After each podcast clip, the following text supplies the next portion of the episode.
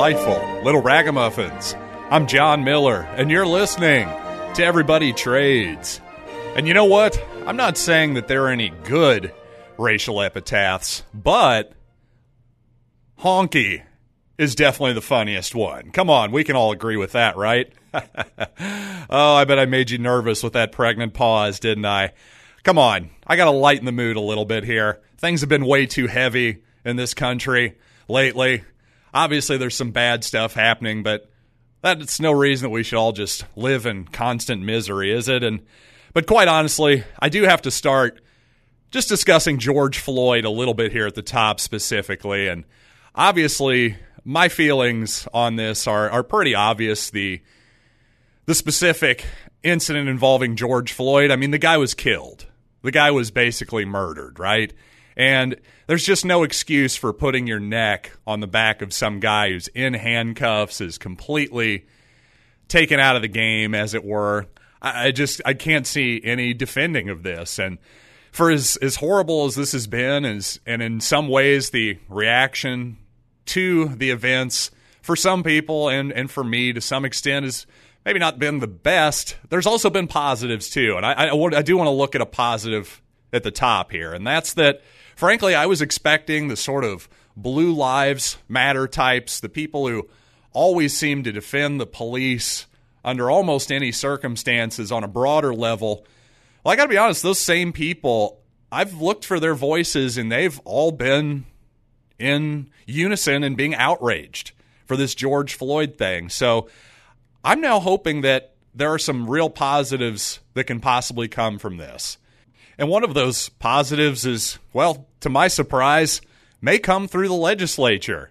And the thing about this particular bill that's being introduced by Libertarian Representative Justin Amash, the important thing about it is that it's non aggressive. And of course, I am a zero aggression principle guy. So anytime, even if it comes through the government, if it's about zero aggression, then I'm going to vote for it. I will support it all that good stuff. Well, the bill that he plans to introduce would essentially end the prohibition of suing police officers. And that's a really important step, not only for police brutality against black people, obviously, but just police brutality against all people. And yes, I'm not trying to say, I'm not trying to go with the all lives matter political statement. I'm just saying we should all be happy about this we should all be relieved that in any instances of police abuse that you can that there is some recourse because that's one of the biggest problems. When these police officers even if they're found guilty of some sort of wrongdoing they're often just transferred to another district with maybe full pay or a, a, large percentage of their full pay and even if they get fired they end up getting their pension anyway. So the point is there's just not a lot of consequences for terrible behavior by police officers who, frankly, have all the power. There's a serious power disparity between police officers and just those of us who are regular citizens. So I applaud Justin Amash for introducing this bill, and I hope it gets through. And there was also some news out that BET co founder, former owner of the Charlotte Bobcats, Mr. Bob Johnson, came out and he was basically saying that we need to get $14 trillion in reparations and divide all that money to all the African Americans of this country.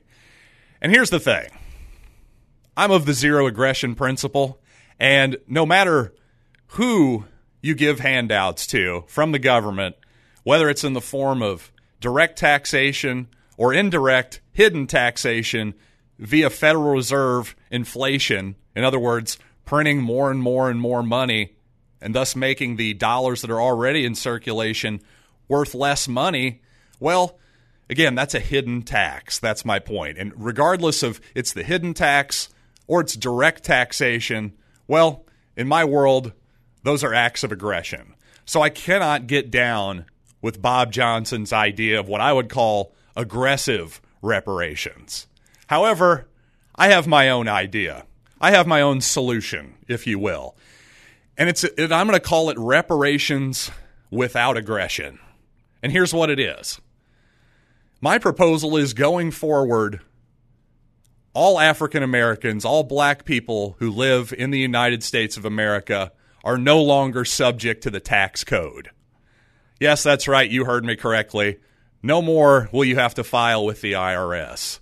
And I'll even if the if the states want to go there, the local municipalities want to go there with me, even better. Get rid of all sales tax. If you're a black owned business, no more sales tax for you.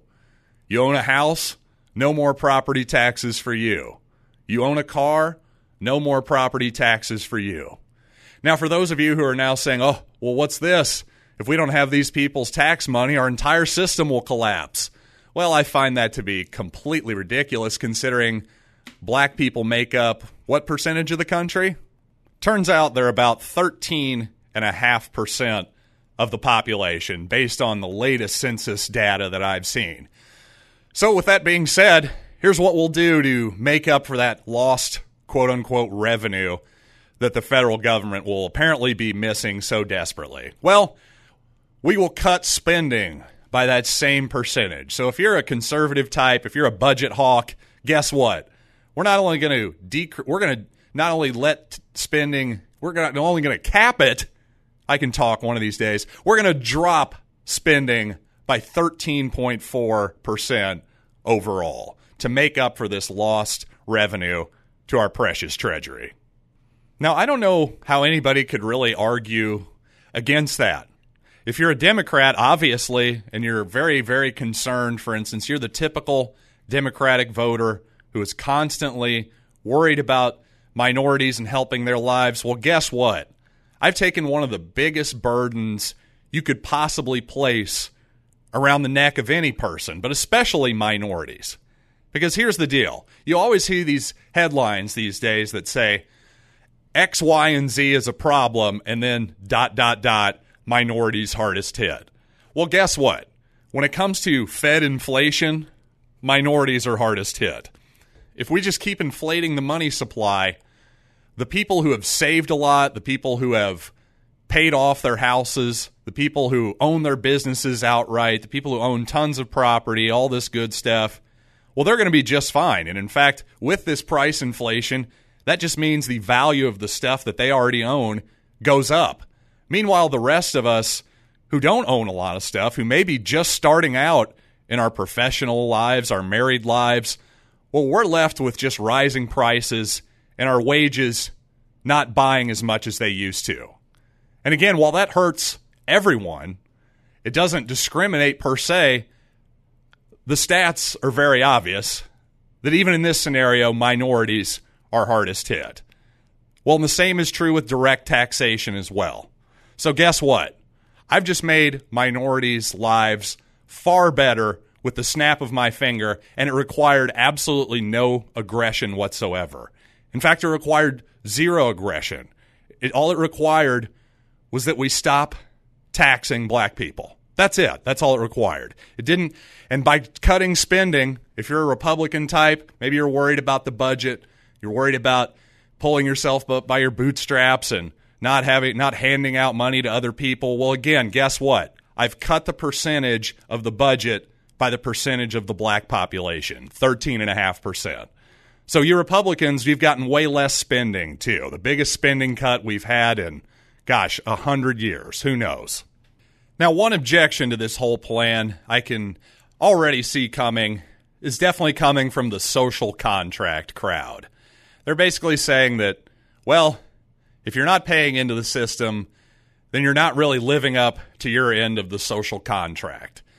But here's the thing you guys know, if you've been a long time listener of the show, you know my views on the social contract. But just quickly, from my perspective, if my name is not signed on said contract, well, then it's not a valid contract. There is no such thing as individual agreement in a social contract. But of course, again, the social contract people will say, well, but it would be impractical to for every single person to sign the contract or whatever it might be. So we have this thing called representation. But here's the problem with that. You see, when I was in public school, when I was in social studies class, maybe circa seventh, eighth grade or so. I remember having the phrase no taxation without representation very much drilled into my head. Or another way of saying it, taxation without representation is tyranny. So, in other words, this whole concept it really is buying into the social contract theory. The objections of the no taxation without representation, again, this, this phrase apparently first appeared in wide circulation in about 1768 in London Magazine. So, you know, just for context, if you don't know the historical context of what I'm talking about, this is in regard to basically what became the Boston Tea Party, the Tea Act. You see, the British Empire was imposing tea taxes and various other taxes and duties as well, but specifically in this case, the tea tax was thought to be illegitimate because there was no representation by the colonies in British Parliament. Now, of course, I think that idea is totally legitimate. I just happen to take it even further and, to my mind, to its logical conclusion, which is that, well, if the Senate, for instance, is what, 90, 95% white, then how can you really say that black people are fairly represented? And I will take it even further. There are plenty of ethnic minorities, whether it's Chinese Americans, Japanese Americans, Indian Americans. Those people, while they may have, they are a significant portion of the population, I don't believe, for instance, I don't believe there is a person of Chinese descent in the House or Senate. Now, correct me if I'm wrong there. I, I, don't know all 400 and some odd members of the House. You'll have to forgive me there. But my, I think my point is pretty valid there that certainly the racial representation does not really line up. And now, if you're yelling at your podcast machine right now and saying, yeah, that's true, but you don't necessarily have to have a person of your same color to represent you. Okay, sure, let's take that even further. Well, I'm a white guy, right? I'm a 37 year old white guy, right? So obviously I'm represented, except wait, I'm a libertarian. And 99.9% of the people in representation are either Democrats or Republicans. I've basically got Justin Amash, the previously mentioned Justin Amash, and Rand Paul. I got two guys out of about 530 some odd representatives. That's not a great percentage. So if you're following me here and you're saying, wait, is your logical conclusion that all taxes are tyranny, that all of it is aggression? Well, you're darn right that's where I'm going. You probably guessed if you've been a long-time listener of this program. But you know what? In the spirit of compromise, I'm certainly willing to have a new white man's burden, if you will. No, not the FDR's, not the not the uh, white man's burden that people of the past have thought. People in the American government thought it was their burden to, I don't know, liberate the Filipinos, for instance, by killing lots of them. That that was a good white man's burden there, right? Yeah, we got to spread Christianity to the Philippines by murdering hundreds of thousands of them. That was our that was our white man's burden there. But no, in this case, the new modern white man's burden is that we pay the taxes. We pay our current taxes. Again, our rates don't go up whatsoever because of this. But black people, you know what? If the legacy of Jim Crow and slavery, these things that have that have gone away that we've gotten rid of in terms of actual law, if those things are still having a horrible legacy of white supremacy in their wake, then by golly, I'm willing to take on that burden if it means that my fellow black Americans will have just a little bit more freedom. I think it'd be not only it'd be fabulous for black America, I think it'd be fabulous for all of us because I'm not one of these zero sum types. If my neighbor starts doing really well, that's good for me as far as I'm concerned. It has nothing it certainly has nothing negative to do with me, let's put it that way. If people are getting wealthier around me, heck, that probably means they're opening new businesses that I can that I can patronize, right? All the wealth being built up around us, that's what makes this world great. And all taxation does is it sucks the wealth out of the productive people. Guess what? Lower that tax burden, lower the barriers to opening new black businesses. Taxation, one of the biggest ones there is. Lower all kinds of barriers for people that historically have been taken down by aggression political aggression, racism, white supremacy, all kinds of stuff. Well, you know what? Let's help them out by simply not by simply doing nothing. That's what we're going to do. We don't need to aggress upon any white people, anybody else. We just need to stop doing what we're doing. And by the way, for those of you who would like to extend this tax plan to all minorities, to say the aforementioned Chinese Americans, Indian Americans, Native Americans, whatever it might be, all non white people, hey, you're not going to get an argument from me. Again, I'm the guy who wants to take it all the way. So as far as you're willing to take it, I'm willing to go there too. All right. I hope I explained that well. I really do because, you know, it's always tricky anytime you wade into anything racial whatsoever, especially as a white man of privilege. So I hope all of you will take this, well, somewhat radical proposal in the spirit in which it's intended, and that is to be helpful, to bring more peace to this great land, and of course, more wealth to all of us. And in particular, in this case, of course, the minority communities. So, with all that being said, thanks for joining me. I'll see you guys next time, right here on Everybody Trades.